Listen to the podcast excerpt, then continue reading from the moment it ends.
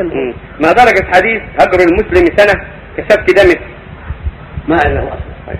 هذا حديث عن الإنسان كذا لا لا أصلا. ولكن التهاجر محرم. قال لا تهاجروا لا تقاطعوا لا تتبروا قال ليس المسلم يتوقع فوق ثلاث هذا معروف. ولكن هذا الحديث ما له اصل